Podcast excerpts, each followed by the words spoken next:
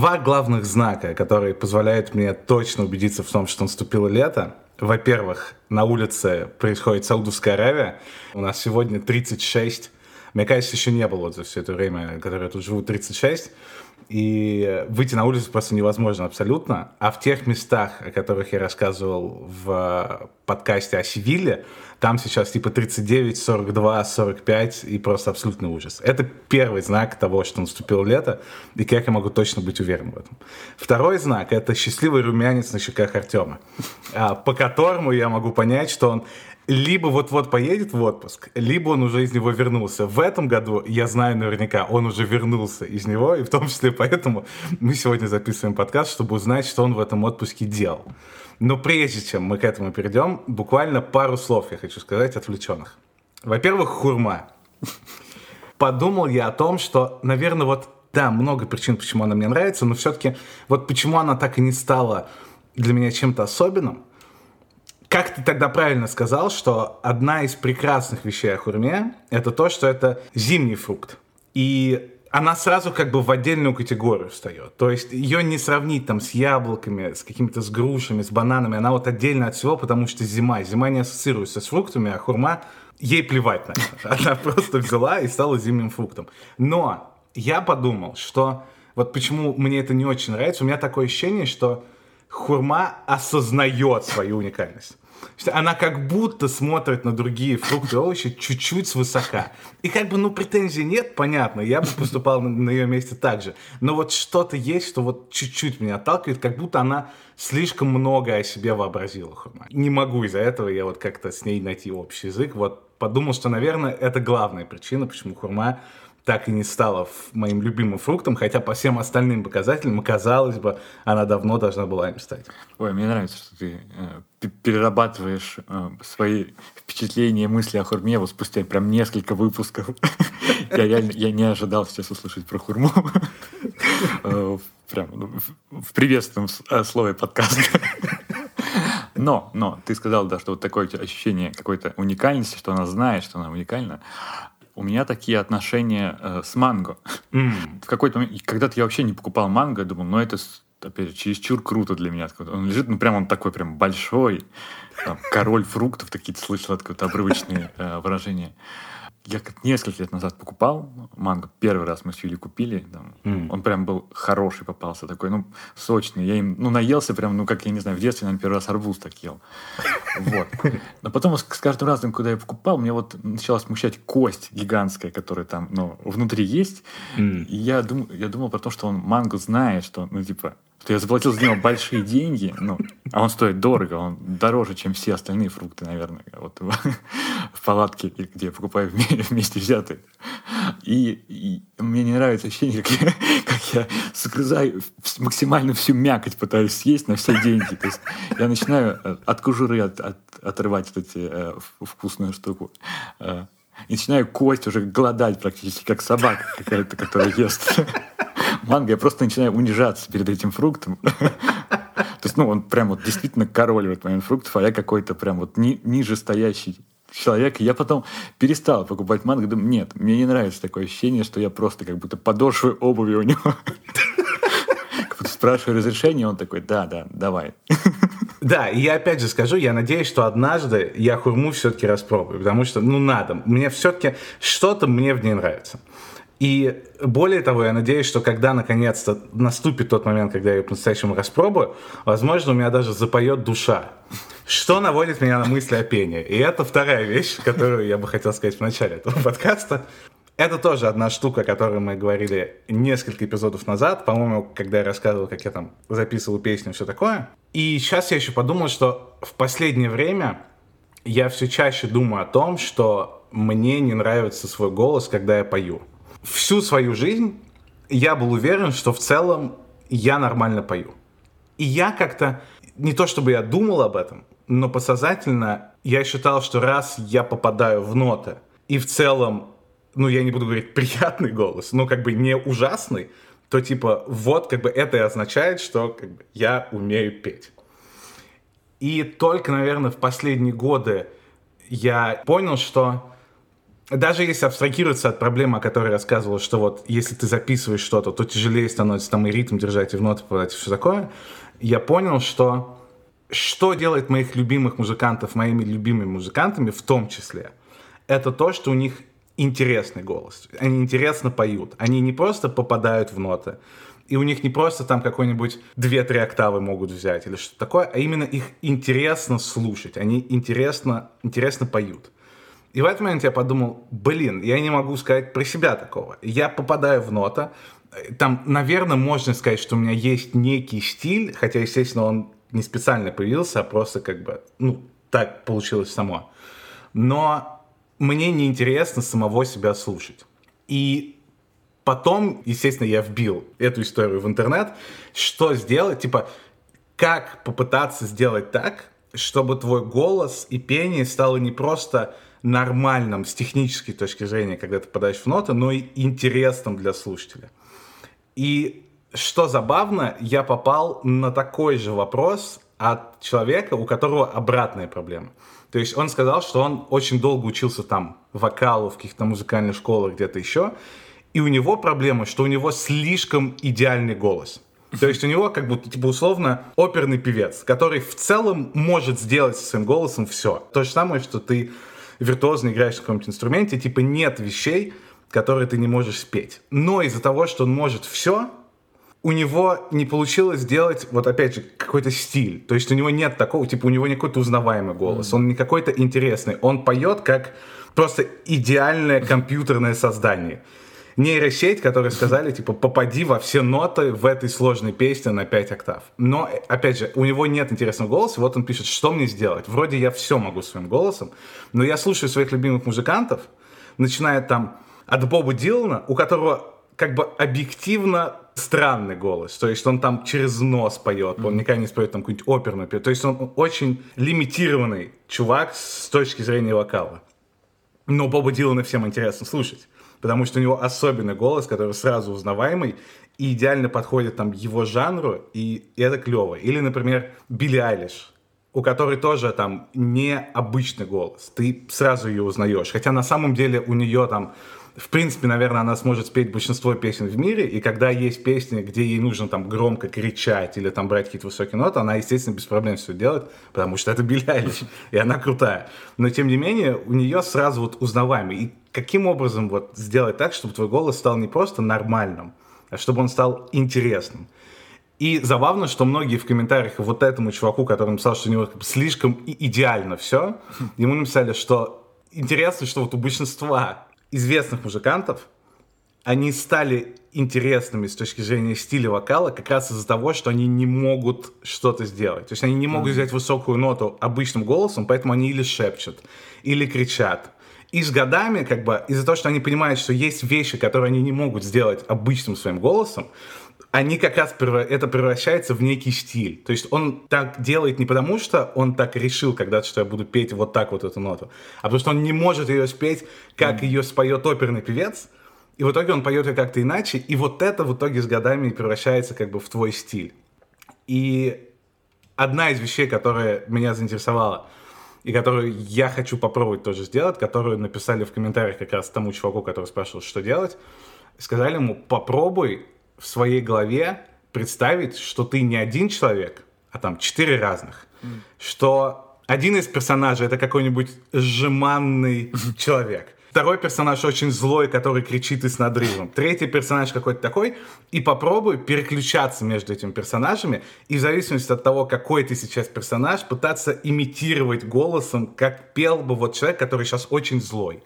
И типа вот в процессе всего вот этого упражнения попробовать искусственно как бы сделать некий свой стиль и попытаться отыскать его. И это вот забавный пример. Я никогда не смотрел с точки зрения, что я всегда знал, что у меня там, ну, что я очень многое не могу голосом, типа, ну, у меня очень охват маленький там и прочие вещи. Но я никогда не думал, что вот есть еще обратная история, где, типа, ты слишком хорош, и поэтому у тебя нет никаких лимитов, а лимит это как раз та штука, которая заставляет тебя искать обходы этих историй, и таким образом получается, что вот у тебя появляется свой стиль. И, наверное, я подумал еще, что отчасти это можно сравнить с гитаристами. Потому что есть довольно большое количество гитаристов, которые, типа, идеальная, ну, то есть идеальная техника, там, Стив Вай какой-нибудь, там, вот эти всякие ребята, которые, типа, могут сыграть со скоростью света угу. абсолютно все, что угодно. И, как правило, таких людей слушают только другие гитаристы, которые, как бы, только те, кто вот может оценить там скорость и технику, но обычный человек, который слушает эмоции какие-то там, чувства, все такое, он вот этих ребят-гитаристов не слушает, потому что их там нет. Они делают все идеально, но это не откликается никаким образом у тех, кто вот не упорот по технике как, бы игры. А те гитаристы, которые как раз скорее в поп-музыке или в рок-музыке, которые становятся как бы ультраизвестными на весь мир, это, как правило, люди, у которых не какая-то выдающаяся игра, там, не знаю, от Нирваны и Курта Кобейна до, до каких-то там ребят, которые как бы могут, по сути, сыграть там 10 аккордов, но за счет того, что вот они, им приходится искать какие-то обходы, они не могут там что-то сделать на такой скорости, и поэтому им приходится, типа, искать себя в другом, типа, более чувственно как-то играть, там, более мелодично, там, эмоционально. И это, в свою очередь, превращается в их стиль, который потом откликается там в душе у людей. И то есть здесь, ну, похоже, это не совсем прям то же самое, но тоже история, что вот гитаристы, которые безупречно технически, они слишком хороши, и поэтому им как бы не нужно даже искать свой стиль, потому что они могут все. Но как раз это мешает им стать ребятами, которые типа откликаются там в сердце у других людей. Ну да, я действительно не знаю ни одного гитариста. Сейчас подумал, когда ты натыкаешься на такие видео на ютубе, когда кто-то очень круто играет там на гитаре, но меня хватает mm. там секунд на 15. Ну, да, действительно круто, но я ничего не понимаю в этом. Типа, типа, видно, что он там перебирает пальцами. Да, наверное, мне тоже откликается в плане, что когда прям идеально что-то ты видишь что-то идеальное, но это, как ты сказал, типа, ну, нейросеть, это робот как будто что-то делает. И это, ну, наскучивает. Ты не можешь долго смотреть mm. на что-то идеальное. Почему-то я сейчас вспомнил, у меня ассоциация была не с гитаристами, а когда, ну, типа, когда очень э, похожий рисунок кто-то рисует, например, в 19 веке mm. все рисовали супер похожие там природы или там портреты каких-то там чуваков э, в, в мантии, как в королевской семье, ну, идеально похожи, но они э, не сохранились как бы э, в истории, то есть они рис... были написаны, но когда ты ходишь там по музею, например, где-нибудь, ну, вряд ли ты будешь смотреть, блин, там действительно вот этот мистер Франциск Сергеевич Модильяни какой-нибудь очень похож. Вот. А, да потом уже ну, художники появились те же самые там импрессионисты и там куча других стилей. Когда, ну, они начали делать что-то, ну, отличающийся, чтобы как-то... Потому что это в, том числе было и не скучно, потому что они ну, привлекали этим внимание какими-то своими огрехами, типа вот ну, так вот так может нарисовать там и ребенок, самая известная фразочка. Ну, в общем, да, когда очень реалистичное, мне самому не нравится. Даже когда ты смотрел там татуировки в теории. Сделал ли я татуировку когда-нибудь? То есть я бы никогда не сделал татуировку там, ну, очень похожего, например, не знаю, кто-то мой, Бориса Гребенщикова. Ну, типа, я, нет, я бы в любом случае не сделал бы татуировку с Борисом Гребенщиковым. Ну, типа, или какого-нибудь там льва или волка, очень такого похожего на настоящего. Типа, ну, это как-то слишком скучно. Ты идешь, у тебя прям, ну, просто вот на руке волк такой. Если бы я сделал волк, то это был какой-то такой смешной волк, там, типа мультяшный. Он какой-то сюжет должен был быть, присутствовать. Или там специально, специально сделанная ошибка в этом волке, чтобы он привлекал внимание. Но не натуральный волк, типа не настоящий. Нет. Как ты правильно уже сказал, что я действительно был в отпуске. И это прям был первый мой отпуск э, за два года. Ну, такой настоящий, получается. Mm. Потому что я куда-то ездил, страшно сказать, в 21 году последний раз, но это уже два года прошло. А, мы с Юлей ездили. Потом, да, в 21 году э, Юля забеременела, и там как пошло все по-другому, чем было раньше, чего я не ожидал, да. И не до поездок оказалось. А 22 год был вообще такой сложноватый для дальних поездок. Ну и плюс, да, у нас родилась дочь, и тоже совсем не до этого. В общем, очень быстро прошли два года. Я честно, даже не верил, когда посмотрел, думаю, что я не был уже два года в отпуске. И уже, наверное, с весны, с этой зимы я ну, я мечтал сначала куда-то уехать, ну, хоть куда-нибудь. У меня такие были мысли, думаю, я ну, куда-то должен уехать просто потому, что устал. И ты именно планировал один это сделать, а не... Ну да, да, у нас mm. пока нет разговоров поехать вместе с Юлей, ну, втроем, получается, с Верой, потому что, ну, пока нам как будто кажется, что рановато ну, мы не готовы к этому. То есть это mm. не такие бодрые, видимо, родители, которые так поехали в Индию, там будем жить 10 э, месяцев в темноте и какой-нибудь полный ретрит. В общем, ребенок, да как-нибудь там, да, мы сделаем. Нет, все-таки у нас есть да, волнение. Я у меня было в голове, что так, но съезжу один пока. Потом, может, может быть, следующий отпуск посмотреть как-нибудь, допустим, осенью. Вдруг мы придем к тому, чтобы поехать куда-то втроем. Хотя, опять же, не факт. То есть, скорее всего, точно, если все норм, там, и можно будет передвигаться на машинах, и будет бензин там в стране, будет какое-то топливо, то в следующем году мы уедем куда-то. Вот, в этом пока не знаю. В этом я мечтал, да, сам. Я прям помню, что вот в каких-то аудиосообщениях с другом мы переписывались. Я знал, что он куда-то, он едет, по-моему, в Петербург, и он ехал. Я ему прям писал аудиосообщение, блин, я тебе по-доброму завидую. Ты сейчас сядешь в купе, там, типа, просто и ни о чем не будешь думать. А он, по-моему, один ехал, то есть жена уже была там, как-то они по отдельности переехали. Типа как-то вот тоже представлял, сопоставлял с собой индивидуальное путешествие такое в одиночку. И прям я ему так расписал вот эту прелесть ну, хоть в плацкарте, хоть в купе, когда ты такой сел в поезд и куда ты уже едешь.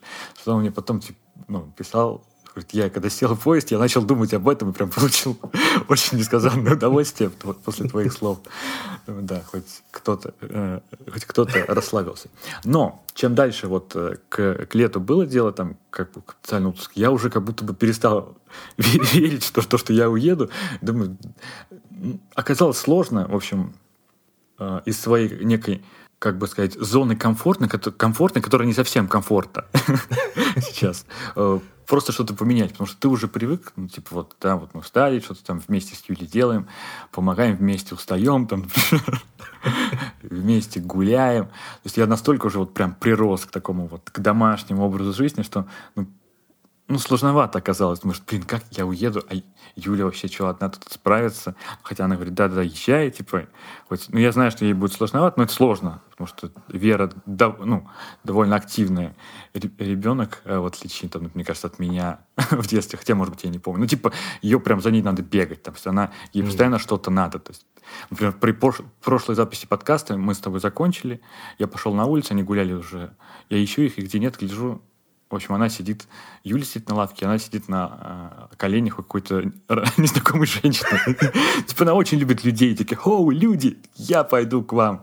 Типа вот, пока еще не говорю, но буду смотреть на вас, и типа вот такой вот. И надо контролировать постоянно вот эти ее передвижения.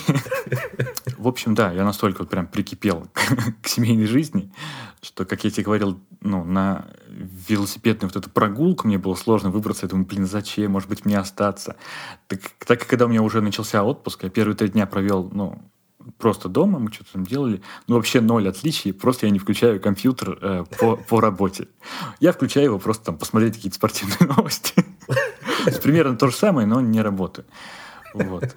И в итоге я прям, наверное, за пару дней до выезда начал готовиться, типа, покупать билеты, типа, когда уже понял, так, ну, наверное, реально. Типа, вот. А, то есть ты, ты решил, что ты уедешь уже, когда у тебя начался Ну, отпуск. да, да, то есть, mm. ну, я как бы знал, но все время я, я оттягивал этот момент, что так надо, вот сейчас точно покупаю билет, я точно еду. Всегда у меня было, ну а вдруг что-то произойдет, и что я не поеду, вдруг мне нужно будет остаться, какие-то такие штуки. И, ну, реально вот за пару дней до выезда я такой, ну, так, ладно, я покупаю. Видимо, действительно, я еду э, без какой-то культурной программы. И прям вот когда уезжать на поезд, ну вот, время там было 10, пол 11 вечера, там, Вере спать, Юле спать. Я прям вот, когда пока надо было махать, я прям почувствовал какую-то такую сентиментальность. Думаю, еще немножко, я вот, ну, прям начну плакать, и давайте снимайте камеры, это будет прям лучшее видео в интернете, когда самый э, счастливый добрый отец уезжает там в, трех, в четырехдневную, пятидневную, да, командировку. Но это именно, да, когда, когда ты тут находишься. Если вспоминать просто весь отпуск, то ну, я, я не слишком думал постоянно там про Юлю и про Веру. То есть, когда ты оказываешься где-то, ну, мы, я про это говорил, я прямо Юле говорил, думаю, ну, потому что мы обсуждали это, что, блин, как-то сложновато уезжать. Говорю, ну вот сейчас мы, я уеду, и у нас настроение измерится. Ты что-то поймешь новое, я что-то пойму. Ну и действительно, когда ты находишься в другом месте, я на какой-то момент забыл, что у меня есть семья немного. То ты просто что-то ходишь, такие какие-то, о, блин, классно, я, я отдыхаю. интересное здание, пойду поем, все такие штуки. Напоминало мне, ну, не только это, мысли периодически посещали меня, да, что вот надо позвонить, как там, как там мои э, Юлия и Вера. Но у меня еще стоит приложение э, с видеоняней на телефоне. То есть, mm. да, и, то есть такой интересный опыт, когда ты можешь ну, зайти туда и посмотреть на комнату, в которой там, одну из комнат в нашей квартире, что там происходит. То есть ты не можешь, естественно, общаться и как-то вот там написать сообщение, но ты можешь, о, там Вера спит, например, в кровати. Или вот там Юля с ней там начинает бороться в плане, что типа вижу, что Вера плохое настроение, она ее пытается как-то успокоить. Там. Что стоит, думаю, так, да, Юле сейчас нелегко, да. Я бы помог, но я сейчас э, сижу на лавочке. Вот, и в тысячи километров от нее прям тоже очень современный момент. Ну, какие-то странные чувства возникают, да, когда ты находишься там, где ты просто открываешь телефон и в реальном времени смотришь на э, что происходит. То есть мы, да, используем это там в редких ну, случаях, когда она спит, типа, чтобы унять свою тревогу, типа, все ли с ней окей. Когда она, наоборот, она просыпается, и найти, ну, момент, чтобы быстро сметнуться, чтобы она не успела резко проснуться, чтобы ее подкачать и опять типа, продлить ей сон. Mm-hmm. Вот, то есть, ну, вообще для этого это используем.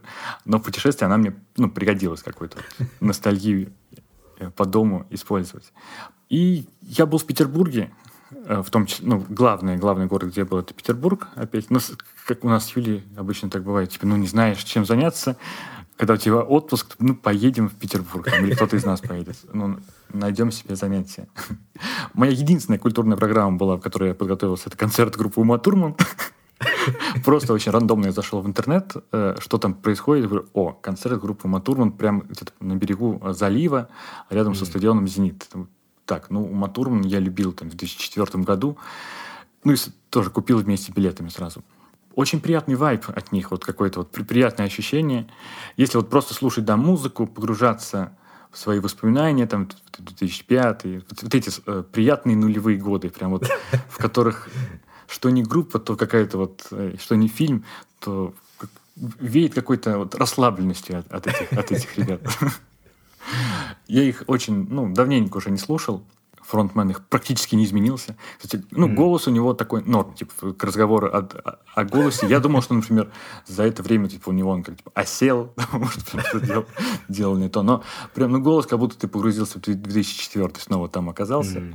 Но, в принципе, от них вот, опять же, как от группы музыкальной, в чем мне, видимо, нравилось и нравится какая-то вот эта легкость, расслабленность и какое-то они как раз, у них нет, как мы в прошлый раз говорили, какого-то стремления стать суперхитовой группой, там вот двигаться всегда вперед, вперед, вперед. И мне кажется, им норм, типа вот сыграем что-то старое. Mm. Это я уже после концерта смотрел, что вообще с ними происходило. Думаю, о, у него там, там 5 детей, что ли, 6 детей. О, они mm. выпускали там, э, они пели песни на Z-концертах. вот. Ну, в общем, да, ты потом, я уже постфактум узнавал про них разные истории. И еще одна такая какая-то мини-мысль, которая возникла у меня. Мы же были у стадиона «Зенит», это прям вот, ну, рядом со стадионом, с «Газпромовской ареной». На площадке они около залива пели, а параллельно с концертом «Зенит» играл, по-моему, спиннер Бахча. Я прям... Mm. Какой-то у них был турнир там предсезонный я поймал на мысли, думаю, блин, как же хорошо, что я сейчас ну, слушаю музыку, а не иду на футбол, не смотрю на футбол. Типа, мне абсолютно было без разницы в тот момент э, на футбол, ну, в котором как бы я работаю. Я подтвердил это, потому что э, свое вот это вот наблюдение. Все с концерта возвращались с улыбками. Я вот иду такие, все люди какие-то расслабленные, такие улыбаются, так, какими-то вот делятся воспоминаниями с концерта, типа, помнишь вот это, вот я там подслушал разговоры. И потом э, через 10 минут кончился футбол, и все люди идут, они абсолютно угрюмые, ни единой улыбки. Просто, ну, я реально, я с ними пошел э, в метро, и так вышел, думаю, попал вот в толпу как раз фанатов. Ну, просто вот ну, Ноль. они, они были грустные. Я думаю, что случилось там? Типа, явно кому-то стало плохо. Там наша команда проиграла «Зениту» там 0-5. Там, или что-то случилось, как э, в фильме, вот это, в последнем фильме Бэтмена, когда стадион взорвался, и там пошла трещина, и просто люди оттуда убежали. Ну, нет, просто матч как-то закончился. Я даже не знаю, как он закончился, я не посмотрел. Ну, то, то ли в ничью, то ли что-то. Минимальная чья-то победа. Но вот этот... Меня это поразило. Меня это поразило и даже немножко как-то грустно, думаешь, блин, спорт, в котором я уже давно работаю, не вызывает улыбок у людей. Нужно что-то делать. И, как я сказал, это была единственная моя концертная, ну вот, культурная программа э, на поездку. Я приехал в центр как раз после этого. Это был уже вечер. Я просто, ну, ходил по городу в этот момент. И до концерта я ходил вот один по городу, думаю, сейчас я приеду в любимые места и там похожу и какое-то вот словлю приятное ощущение. Знаешь, я словил какое-то одиночество, что до концерта, что после. Было какое-то э, жел желание с кем-то вот обсудить, наверное, ну, с Юлей, потому что мы с, очень часто с ней приезжали, что-то вот увидеть и там как, как в фильмах, когда ты показывают, когда герой что-то видит, оборачивается, а там никого нету. Вот да, такое ощущение у меня было. Немножко грустно даже стало. Но я извлек из этого урок. Э, возвращаясь к началу, как я приехал да, в Петербург, приехал на поезде, там в 6 часов утра, здорово, там только рассвет, утро, воскресенье.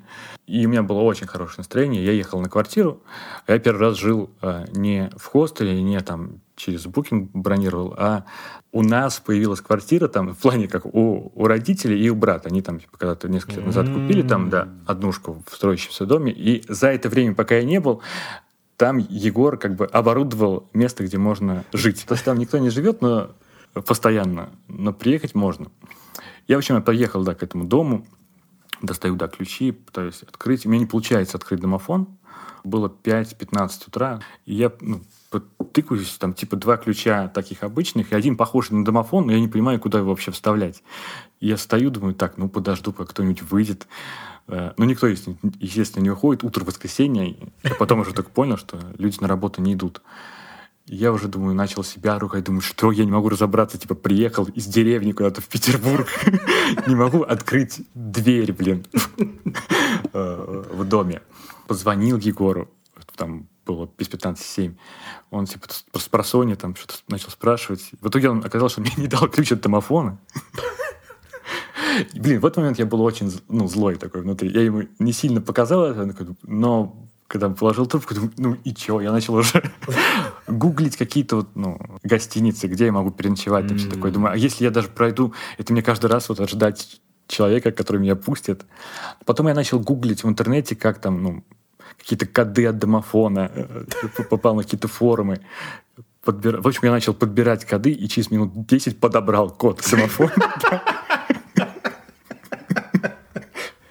Просто как какой-то ну, шпионский триллер был. На последней секунде, когда оставалось там 5-4, я такой... Дверь открылась, и я ну, прям почувствовал себя очень приятно. В этот момент я открыл двери каким-то хакерским образом. К чему это, да? Когда я оказался вот в одиночестве, где-то уже после концерта Матурман в 12 часов ночи почти там на, на улице города, такой серый, пустынный город немножко. Он такой величественный, но он смотрит на меня и прям так вот нейтрально на меня смотрит, ну, типа, на меня ему, ну, абсолютно без разницы. Я вот словил такое ощущение, что когда ты, ты там в юности ты можешь мечтать куда-то приехать, ой, я приеду в Петербург, там буду жить, там жизнь наладится, или там куда-нибудь в Москву, в Париж, не знаю, куда-нибудь в Токио. И там город просто вот примет меня. Но на самом деле нет. То есть, когда ты приезжаешь, вот я приехал, и он почувствовал, наверное, первый раз какую-то абсолютную нейтральность ну, города и, получается, ну, мира ко мне. Mm. Вот. И я вспомнил в этот момент про домофон, думаю, блин, ведь Сейчас э, моя новая жизненная философия сейчас. В принципе, все ну, в этом мире, это как, ну, оно для нас закрыто как то дверь домофонная для меня. То есть я могу просто ну, грустить и представлять, что вот если я когда-то когда-то кто-то мне откроет дверь, может быть, я туда вот попаду, там, например, может быть, я зайду туда. Но в целом эта домофонная дверь, она абсолютно ко мне нейтральна. Вот, если э, что, например, придумать? Вот, например, допустим, человек хочет попасть в магазин э, часов Rolex, а, но у него нет ключа э, к этому от домофона в этот, э, в этот магазин. Он может ходить и представлять, что вдруг кто-то его впустит. Ну, в этот э, магазин, вдруг кто-то позовет его, типа, типа, иди сюда, ты выглядишь как надо, заходи сюда. Если кто не понял, я э, делаю аллюзию на Виталика, который мечтает зайти в магазин роликсов. Но ты можешь подобрать ключ подобрать код к этому магазину и решиться и пойти туда. И тогда у тебя просто вот, ну, ключ от домофона появится у тебя в руке прямо сейчас. Я, да, я готовлю стать мотивационным спикером. Это будет моя главная, главная мысль. И реально я вот э, за эти там несколько дней я периодически вспоминал э, эту историю. И ну, на тот момент она действительно стала моей какой-то жизненной философией. И я приятно провел время в Петербурге, хоть у меня не было культурной программы, но я такой, что-то я видел, такой, о, мне место это нравится. Такой, попробуем подобрать ключ от ключ от домофона к этому месту. И действительно было здорово. Есть такая фраза, которая мне не нравится. Если ты там не был э, в Лувре, то ты не был в Париже. Очень, очень неприятная фраза. Я, я несколько лет назад, да, давно, лет 10 назад услышал там от какого-то приятеля по переписке, когда я был в Петербурге, он там опять, и он мне спрашивал, ты был там в э, Гранд Макет Россия, музей? Я такой, э, не, не был. Ну, ну, значит, ты не был в Санкт-Петербурге. По-моему, примерно с тех пор мы перестали общаться, вот, переписываться. Мне это очень не понравилось, потому что это очень такое неприятное выражение, да. Потом в Гранд-Макете России я был каких-то следующие разы, но я не могу сказать, типа, здорово, прикольно, там, типа, как гигантское место, где как будто все сделано из лего, там куча много человечков, домов, там, гор, то есть вся Россия изображена. Ну, то есть не, не из лего, а просто люди делают все это вот mm. своими руками. И это, это интерактивно, они там что-то ходят, происходит там смена дня и ночи. Ну, классно, но не настолько, чтобы вот сказать, что ну, если ты тут не был, ты не был вообще. Вот. У меня эти разы были такие, что посещений. Я ехал там на такси из квартиры куда-то э, в центр и вижу там э, Смольный собор. И я знал, что он существует, но он как-то в отдалении находится. Но я вот еду, и с этого места он прям очень красиво смотрится, как вот какое-то зефирное сооружение из этих, из, куп, из башенок, там, куполов. И думаю, блин, я... Почему я там ни разу не был? Типа, таксист, давай поехали туда. Ну, в общем, да, я реально туда поехал, и мне там действительно понравилось, потому что бывает, что заходишь в какой-то там, ну, православный храм, и ощущение, что ну, тебе тут не рады. что тебе какая-то... Э, ты должен как перед манго присмыкаться, типа, и какой-то вот делать э, телодвижение. Нет, тут было какое-то приятное ощущение, очень просторно, светло, это голубой цвет. И, оказывается, можно э, взобраться наверх, туда вот, ну, как называется, звонница. Мне такие штуки тоже нравятся. Забраться куда-то наверх и посмотреть там э, с панорамы на город. А тут было типа 200 рублей каких ну прям очень мало это стоит. Я пошел, и вот, как, знаешь, какие спецэффекты как будто сделаны такие. Mm. спецэффекты э, сделанные историей уже, потому что ты идешь, и лестница трясется. В какой-то момент я подумал, так, а точно ли я хочу туда? Потому что там закончилась одна каменная лестница, началась какая-то железная, и она начала трястись немного. Я думал, все, я уже поднимаюсь, а там вижу еще какая-то, еще более хрупкая. И оттуда люди идут. И там вот на самой вот обзорной площадке есть какая-то зона, в которой, когда ты наступаешь, все трясется вокруг. А, то есть ты, это не шутка была, то есть это Я не специально знаю. Нет. так сделал? Мне кажется, нет. Мне кажется, это просто от недостатка финансирования это так сделано. Да, да, я об этом. Я, да, окей. Да, надо сказать, что несмотря на то, что там все тряслось в одном месте, риска упасть, ну, скорее всего, нет, потому что там как бы решетками почти все, ну, все огорожено. В отличие, например, когда мы были в нашем путешествии в Италию. Не знаю, забирался ты на вот это Санта-Мария-дель-Фьоре до... Не, я не был, я не был в Флоренции. А, а, вау, есть даже город, в котором... Европейский город, в котором я был, а ты нет, ничего себе. Да, там просто... Там очень высоко. Там, ну, не знаю, наверное, в полтора или поскольку в два раза выше. Там, когда ты идешь, не так страшно. То есть там нет таких хрупких лестниц, как вот в Спольном. Но это ты идешь, идешь, идешь, и выходишь, и тебе очень пугает тот момент, что ты, ты настолько высоко находишься, как ты незаметно прошел. И там во Флоренции очень низкие перила. Типа, наверное, я не знаю, но может быть там по животу или там до груди мне не доходило. То есть, и если у тебя есть какой-нибудь сумасшедший план или ты хочешь, у тебя откажет благоразумие, то есть там, ну, легко, легко покалечить, не то, что покалечить, легко умереть там. И мы когда с Юлей и с Егором туда зашли, Юля прям очень испугалась в этот момент. Она вот взошла, увидела, что находится внизу, а там, ну, там реально страшновато. Она просто села вот, ну, на пол, к стене, и минут 10 просто вот она не могла ничего вообще делать. Но у меня почему-то, я сейчас вспоминаю, не было какого-то страха на, вот, во Флоренции. Не знаю почему. А здесь я прям словил страх. У меня какие-то промелькнули мысли, так, у меня есть жена, у меня дочь, если я отсюда упаду, то им будет э, плохо. Прям какие-то семейные, семейные чувства у меня, у меня оказали, оказывается, уже есть внутри в этот момент, я понял. Вспомнил, что сейчас над Уомом, кстати, ассоциация это очень высоко, страх Юли, еще что, что мы с Егором внезапно там, поругались там, на высоте на гигантской высоте, на самой красивой точке э, Флоренции из-за какой-то фигни. Мы ну, редко ругались даже вот в, ну, в детстве как-то ну, так вот дружновато, нейтрально, ну, ну не ругались, жили. А тут если, не помню из-за чего, то как-то нужно было сфотографировать не могу сказать. Я помню, я прям злюсь, я такой злой, я что-то до него там говорю, такое злобное. И он такой смотрит на меня. И через минуту я думаю, блин, я испортил себе момент. То есть я, я в очень красивом месте, теперь у меня будет ассоциироваться э, ссорой с братом. Слушай, ну мне, мне кажется, вообще в те... Это же было в каком-то типа 2016 18 что-то такое. Да, мне кажется, в те года, в тот период как раз в русской спортивной журналистике был тренд, когда ты приезжаешь в Италию и там, может, пощечину кому-нибудь даешь. Я пропустил это.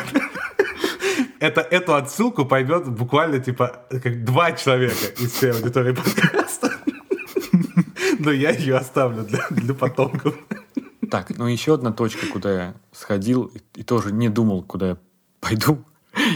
И, вообще не понимаю, зачем я там был. Как будто сейчас скажу. Я был в Музее политической истории России. Звучит максимально, ну, уныло и какое-то супер неинтересно. Примерно это же думал таксист, когда я, ну, вызвал такси к какому-то музею. Он говорит, какой музей? Я сначала даже стеснялся сказать, думаю, ну, музей там какой-то истории. Он говорит, «Ну, музей политической истории России, ладно. да, такой, так, ну, когда меня высаживал там в каком-то месте, мы еле нашли это место, там, где можно высадить. Ну, хорошо вам провести время, да. Ладно, на удивление я время хорошо провел.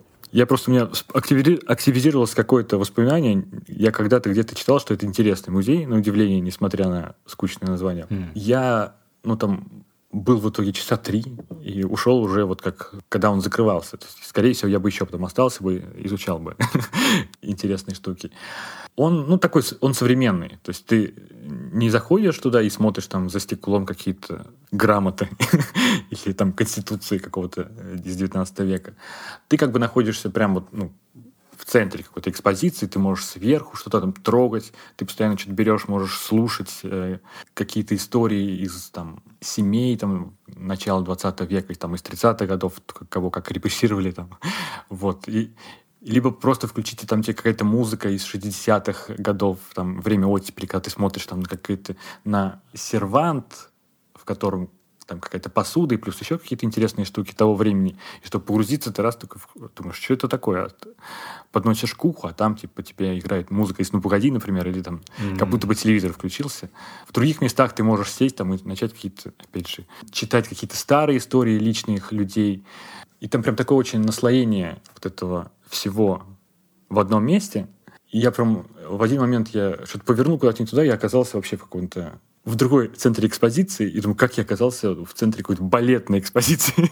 типа я уже сначала подумал, что это ну, просто естественное течение жизни, там типа какая-то политическая история, а я повернул в какой-то э, филиал музея и начал изучать э, историю жизни Матильды Кшиш Кшишинской, по-моему. Это, вижу недоумение в твоих глазах, это э, муза Николая II, по-моему. Был фильм известный «Матильда», вот этот. Mm-hmm. Оказывается, это ее особняк, оказывается, потом понял, что вот два особняка соединились, что в конце 19 века здесь жила Матильда, и заходил к ней там Николай, они читали стихи, может быть, чем-то еще занимались. А потом через там 15 лет э, с балкона этого дома Ленин выкрикивал на улице какие-то свои лозунги, типа, ну вот, брал власть в свои руки. И ты когда вот это вот считываешь, ну, я понял, чем мне нравится все-таки, ну, жить именно, ну, в России пока что. Ладно. Чем, чем нравится жить, да, в России, тем, что ты можешь какие-то вот эти считывать моменты, ну, как мне кажется, которые я бы не считал, например, там, в Италии или там mm. в Испании или в Германии.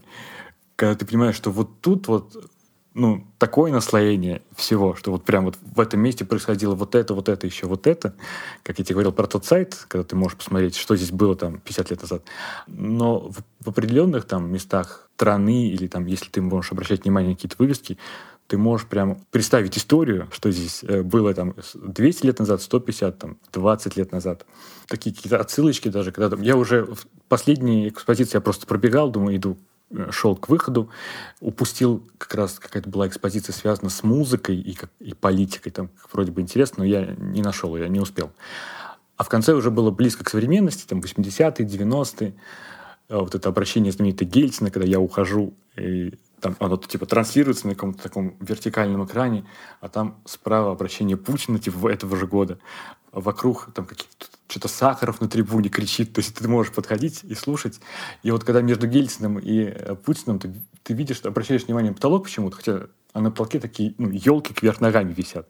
Меня вот этот момент порадовал, такой, блин, как мне нравится, что я прочитал отсылку, типа, ну это же случилось да, в Новый год, когда все повернулось вообще, ну, вверх ногами, и думаю, блин, прикольно. И мне, да, еще понравилось в этом музее, что он, ну, выглядит так, ну, несколько нейтрально, то есть там нету, как мне кажется, с моей точки зрения, политических там и перегибов э, в разные сторон. Хотя, опять же, я потом заходил на отзывы в Гугле, и некоторые люди писали, о, там, это вот музей, наверное, филиал каких-то там эстонских и литовских музеев, которые там про нашу великую страну пишут, ну, что-то нехорошее э, публикуют и показывают. Да, я просто не совсем понимаю, когда ты тут находился, как ты можешь ну, увидеть какой-то прям вот ненависть к стране, к своей.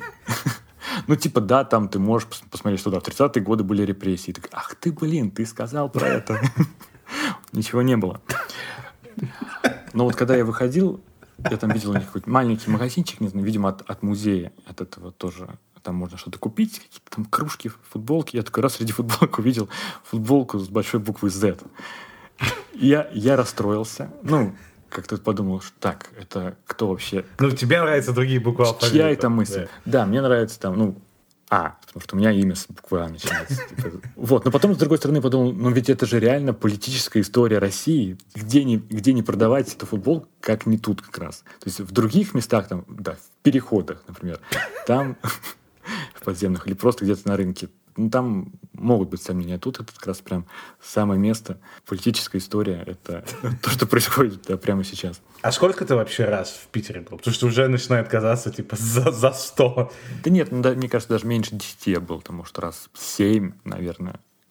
В России у тебя если две глобальные там альтернативы есть, там Москва и Петербург, там, если ты действительно, ну, нет у тебя мыслей куда-то поехать. С недавних времен, да, начали появляться там какие-то там, Казани, Алтай, там, mm. Карелия, которая стала раскручиваться в туристическом плане. Но именно если ты хочешь приехать в город, ну, в Мос- с Москвой мне как-то не сложилось любви, потому что, ну, для меня, наверное, она слишком большая. Я вот, я не понимаю, когда я оказываюсь где-то, куда мне, например, пойти, чтобы, чтобы выйти в том месте, например, как мне сесть на ту станцию, чтобы поехать. Как-то я у меня в голове именно какая-то карта не рисуется mm. э, местности, где мне получить там удовольствие. Опять же, с, Москву смотреть, мне кажется, самая большая прогулка, самая интересная, когда мы, мы с тобой, с Кариной, с Юлей, с Егором гуляли э, в том же самом 18 году по городу. И потом мы даже вам сказали пока-пока, и сами куда-то еще пошли, там, на Патриарши, пруты, где-то еще, мне понравилось. Я устал очень, потому что я не понял вообще, как я добрался от одного места до другого, потому что у меня не сложилась карта. А в Питере у меня складывается карта, типа, я понимаю, что так вот, я нахожусь вот тут, вот здесь вот вот это интересное место, например. Я могу зайти в какую-то кофейню, я почему-то ее запомнил. То есть у меня есть какое-то вот ощущение пространства там, тут должна быть какое-то внутреннее ощущение, ты находишься там, где нужно, Типа, я, у меня в голове сразу много локаций возникает. Вот я говорю, я приехал и не подготовившись, как бы хорошо провел время. Э, Петербург, он более спокойный, ну, гораздо более спокойный, чем Москва. Он типа, ну, между провинциальным городом российским и таким, ну, кипучей совершенно огроменной Москвой, в которой все там, ну, все едут. Он немного как-то в стороне находится, но и в нем чувствуется какая-то все равно европейскость с одной стороны, и с другой стороны, ты понимаешь, ну, ты помнишь кучу исторических событий, которые там происходили, оно прям, ну, напичкано всем. Ты идешь такой, о, в этом доме я где-то слышал, что там убили Распутина. Такой, блин, прикольно, прикольно. И прям представляешь, как вот он полз куда-то там к каналу. Не знаю. В общем, мне приятное ощущение возникает из-за этого. Такой, блин, интересно, интересно. Так, ты уже абсолютно все рассказал нам, что ты делал в Питере, но из надежных источников я знаю, что ты был не только в Питере, а в некоем загадочном городе, который ты мне даже не назвал сначала. Да, это был город Боровск. Боровск. Да, в Калужской области. То, что я поехал вот этот в город Боровск, это ну, просто практически случайности и рандом. По-моему, я как-то планировал маршрут, как я могу поехать, и, и перепутал, перепутал какие-то названия городов. В общем, я запутался в названии городов, неправильно, неправильно вбил в Гугле. И ткнул, ну вот, вот это в Боровск. я подумал, что он рядом с Петербургом, в общем, такой. Mm. Я собирался оттуда поехать. И смотрю, там, ну, мне прям на Google картах понравилось. Там какие-то панорамы красивые, там лес, какая-то речка, какие-то, ну, прям вот душа радуется. я отдалил, потом думаю, блин, что? Калужская область, какого черта? как я здесь оказался? Ну, то есть я случайно, абсолютно случайно там на, в Гугле оказался. Но потом начал такой, так, а Калужская, она же недалеко от Москвы, может быть, мне в Москве сначала побыть, ну, типа, я доеду до Москвы. То есть изначально ты вообще собирался сразу в Питер? Да, да, да, да. А это я поехал э, в Москву, Типа, я мог там провести день в Москве, но, как сказал, у меня отношения не очень с Москвой. Из Москвы там ну, нашел какой-то поезд, даже не до самого Боровска, он едет в город Балабаново, Калужской области. А из города Балабаново ты должен сесть на автобус и поехать в Боровск, потому что в Боровске нет вокзала э, железнодорожного. Мне прям там понравилось. Почему понравилось? Наверное, потому что в том числе, что он небольшой. Мне какая-то есть тяга к каким-то маленьким городишкам, не обязательно там даже российским.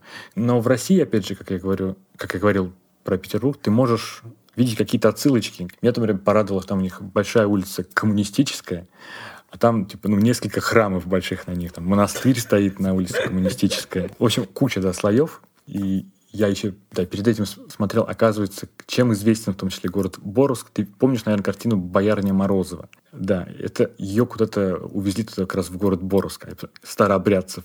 То есть там не только именно православные были ребята, mm-hmm. а еще и старообрядческие люди. Потом там, оказывается, внезапно родился Циолковский и жил там, типа, и работал, ну, который связан с космосом. И там, ну, про космос какие-то разные штуки есть. Там и музей его есть, если ты желаешь туда посетить. Вряд ли такой супер интерактивный, но по отзывам я читал, что уютный. Я не, не забрался туда все-таки, к сожалению. Я видел прикольный памятник Циолковскому. Он такой как раз вот сделан в, ну, в необычном стиле, не в классическом таком российском, когда кто-то героически стоит на постаменте. Там просто какой-то мужичок смотрит наверх в валенках, и там какая-то ракета такая, как на по-моему, ВТНХ в Москве, только ну, гораздо mm. меньше вот так вот летит, типа, что он мечтает о том, что полетит туда. И да, я э, читал тоже отзывы, что некоторым не нравится, типа, недостойно того вели- великого ума Циолковского. Выяснилось, что это ну, довольно интересный город, что он как бы относительно известный, что входит в какие-то там исторические города и поселения России, которых там буквально 20-30. И еще одна деталька, которая вот привлекает людей э, в город, это э, как бы, как сказать, граффити или картина на стенах города, который как раз рисует современный художник.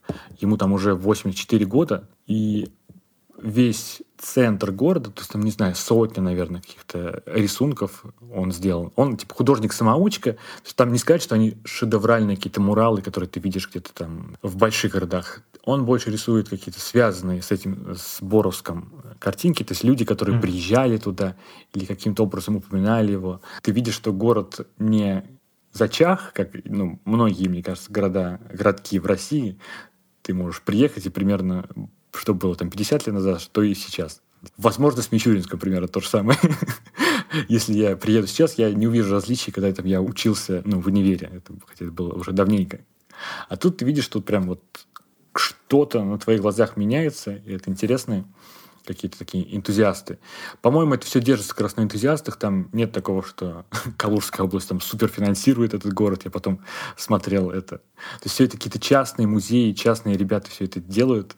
И несмотря на то, что он такой, ну, маленький, 10 тысяч человек, кажется, что он больше, потому что ты идешь постоянно по каким-то вверх, вниз. Я там находил, ну, наверное, рекорд за последние два года поставил именно в этот день. Там у тебя открывается много панорам, там какая-то речка супер извилистая идет. Ну, прям панорама на панораме. У меня с собой был бинокль свой, я прям, ну, наслаждался этими видами. еще один интересный объект в чистом поле, вот, ну, поле стоит, там вот справа от себя лес, какая-то рожь, и там заброшенный какое-то очистное сооружение бывшее, бетонная штука. И вот этот художник, э, Владимир Овчинников, сейчас вспомнил его зовут, он там сделал из этого типа отсылки к космосу, там сделал как бы иллюминатор, и там человек 15 рисовал. Нарисовал Королева, того же Циолковского, там Илон Маск есть, есть Маленький принц, есть какая-то музыкальная группа, которую я забыл, то есть связанная э, э, с космосом. Это очень сюрреалистично смотрится, как ты идешь через какую-то экотропу в сосновом бару, и такой буф, и не понимаешь, как ты оказался, как будто ты телепортировался. В общем, да, я не думаю, что это как раз будет следующий город который, в который мы поедем я, Юлия и Вера, вряд ли это будет Боровск. Но не исключаю того, что, может быть, там когда-нибудь через пару лет я доеду снова один и посмотрю, что там изменилось.